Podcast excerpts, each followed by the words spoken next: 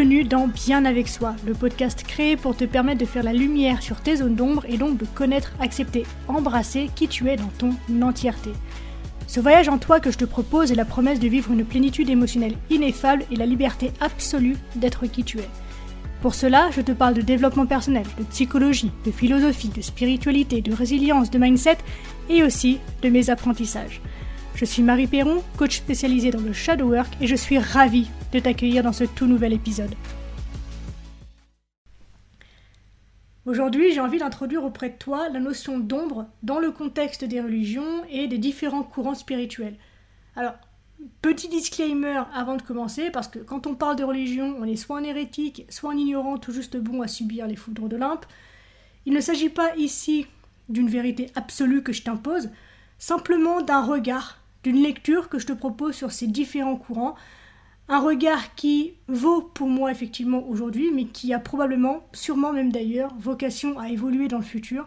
Donc, je ne cherche pas ici à te convaincre de quoi que ce soit, je veux simplement te donner à réfléchir, ouvrir peut-être des portes et te donner des clés d'ouverture et de nouvelles lectures de la pratique que tu as déjà. Parce qu'une chose est sûre à mes yeux, c'est que si tu accueilles cette invitation que je te propose aujourd'hui avec bienveillance et ouverture, eh bien ça ne peut qu'enrichir ta pratique et donc ta connexion avec Dieu, avec le spirituel, et ce, quelle que soit ta croyance ou ta confession.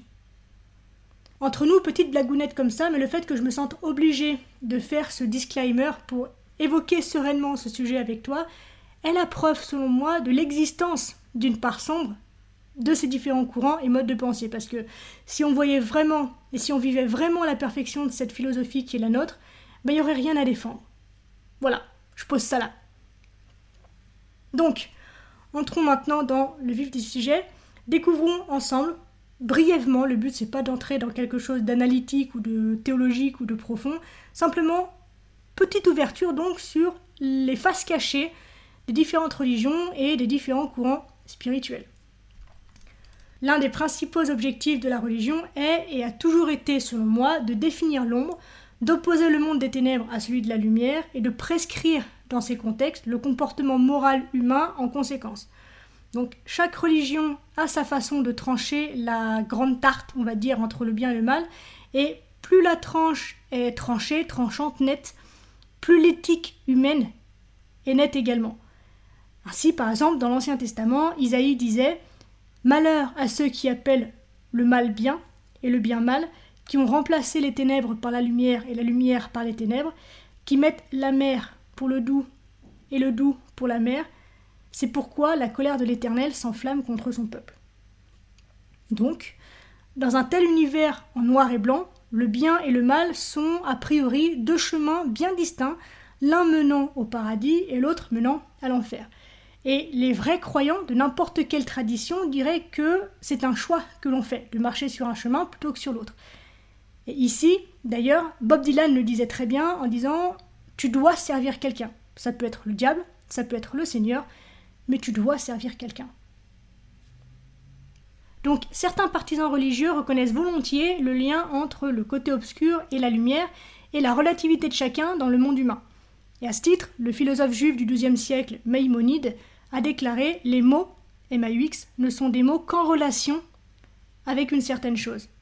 D'ailleurs, la tradition juive semble également reconnaître à la fois les aspects sombres et clairs de Dieu, donc sa nature à la fois courroucée et miséricordieuse, alors que, par exemple, le Dieu chrétien qui prétend Je suis la lumière est à jamais séparé de son frère sombre, donc le diable, qui semble contenir l'ombre à lui tout seul. Les forces jumelles du bien et du mal, de la lumière et de l'obscurité apparaissent dans la plupart des traditions avec des variations sur le thème. Dans le taoïsme chinois, par exemple, le symbole bien connu du yin-yang représente l'alliance des contraires qui se fondent l'un dans l'autre, mais en plus, chaque pôle contient l'autre dans une éternelle étreinte inextricablement liée par leur nature même. Si on va voir du côté des enseignants mystiques et ésotériques, comme les soufis, les alchimistes ou encore les chamans par exemple, dont les traditions sont restées obscures jusqu'à assez récemment finalement, eux suggèrent que l'ombre et le mal n'ont pas de réalité extérieure objective. Ce sont plutôt des énergies mal placées et mal comprises, mal utilisées qui se trouvent en nous. Et ici, c'est Joseph Campbell qui vient soutenir mes propos en disant Quiconque est incapable de comprendre un Dieu le voit comme un diable. Donc les mystiques interprètent la sagesse sur le bien et le mal sur les plans intérieurs.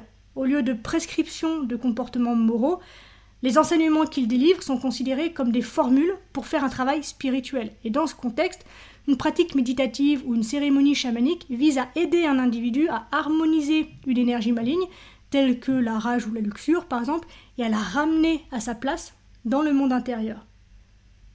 Et cette fois, c'est Rumi, le poète soufi, qui souligne cette idée lorsqu'il dit Si tu n'as pas vu le diable, eh bien regarde-toi toi-même. Et donc, plutôt que de poser le diable, ou l'obscurité, les ténèbres, le mal, l'ombre, comme un acteur extérieur indépendant, les enseignants mystiques affirment plutôt que la réalité de l'ombre est à l'intérieur, et donc leur pratique introspective offre un moyen d'acquérir le pouvoir de la racheter. Dans l'hindouisme et le bouddhisme, les nuances du mal et de l'ombre sont personnifiées à l'aide de dieux et de démons avec lesquels nous sommes en lutte et à qui on demande des bénédictions. Ces forces intérieures, ou rakshasas, sont considérées comme des parties de l'esprit du méditant, des divinités intérieures courroucées qui représentent par exemple la jalousie, l'envie ou encore la cupidité. Alors que dans les traditions occultes, par exemple, qui abordent généralement le côté obscur avec respect et prudence, l'ombre devient une figure clé avec laquelle il faut compter. La magie noire, par exemple, a renversé la polarité noir-blanc, et donc en termes jungiens, ces pratiquants de la magie noire sont possédés par l'archétype de l'ombre. Et donc la dévotion à l'obscurité d'Anton Léveil, par exemple, le chef de l'église sataniste aux États-Unis, peut être compris sous cette lumière-là. C'est un mauvais jeu de mots. D'autres chercheurs spirituels voient plutôt leur travail avec un mentor ou un gourou comme un travail de l'ombre, le fameux shadow work. L'auteur Joseph Chilton Pierce, par exemple, décrit psychologiquement sa relation avec son professeur de la façon suivante. À chaque fois que je suis avec lui, avec le gourou, une partie d'enfant caché s'échappe, un petit démon surgit pour faire de moi un crétin devant la personne que je veux le plus impressionner. Le gourou expose un autre de mes fragments de moi, non pas pour me rendre ridicule, mais pour éclairer mes ténèbres, mon moi de l'ombre. C'est une chose que je ne peux pas faire pour moi-même et que je ne peux demander à personne d'autre que lui de le faire pour moi. Donc à travers tous ces exemples, on se rend bien compte que la notion d'ombre et de lumière imprègne les textes sacrés et les différentes voies spirituelles depuis quasiment toujours. Et pourtant, pour la plupart des pratiquants que nous sommes aujourd'hui qui appartenons à la nouvelle ère, eh bien l'ombre a plutôt brillé par son absence puisque aujourd'hui, les chercheurs que nous sommes sont souvent amenés à croire qu'avec le bon enseignant ou la bonne pratique, eh bien, on peut transcender les niveaux de conscience plus élevés sans s'occuper de nos plus petits vices ou de nos affreux attachements émotionnels. Et je trouve que le journaliste du Colorado, Marc Barash, l'exprime très bien lorsqu'il dit La spiritualité reconditionnée pour la nouvelle ère est une confection d'amour et de lumière purifiée du pèlerinage et de la pénitence, de la défaite et de la descente, du déchirement et de l'humilité. Mais Dieu merci, si j'ose dire, récemment, l'ombre de la spiritualité New Age a commencé à faire son apparition. À savoir que de nombreux gourous tombent de leur piédestal et révèlent leur faiblesse trop humaine, entre guillemets. Les méditants désillusionnés par l'idéal de l'illumination comme perfection personnelle se sont tournés vers la psychothérapie pour enfin faire les devoirs de l'ego ou vers une spiritualité plus centrés sur la Terre dans un effort pour renouveler leur humanité plutôt que de la transcender. Et on remarque de plus en plus que la plupart des enseignants spirituels ont apporté avec eux depuis l'Orient leurs propres problèmes personnels non résolus. Un besoin de contrôle, un mépris de la faiblesse, une sexualité naïve, une soif d'argent ou de pouvoir. Et dans de nombreux cas, leurs groupes ont été façonnés par ces forces.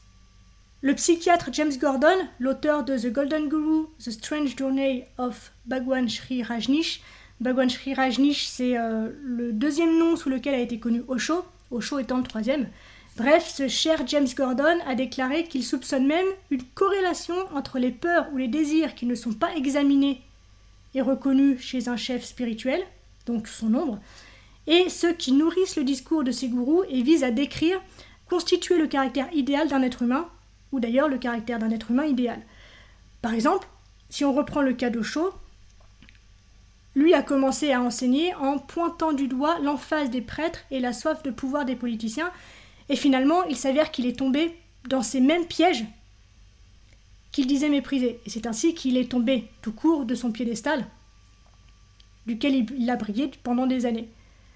Donc, donc pour finir cette petite introduction sur la face cachée des religions et de la spiritualité, je suis très optimiste puisque, à mes yeux, on commence petit à petit à réclamer nos projections de sagesse et d'héroïsme aux autres et à construire des communautés basées sur l'honnêteté et la reconnaissance des limites humaines.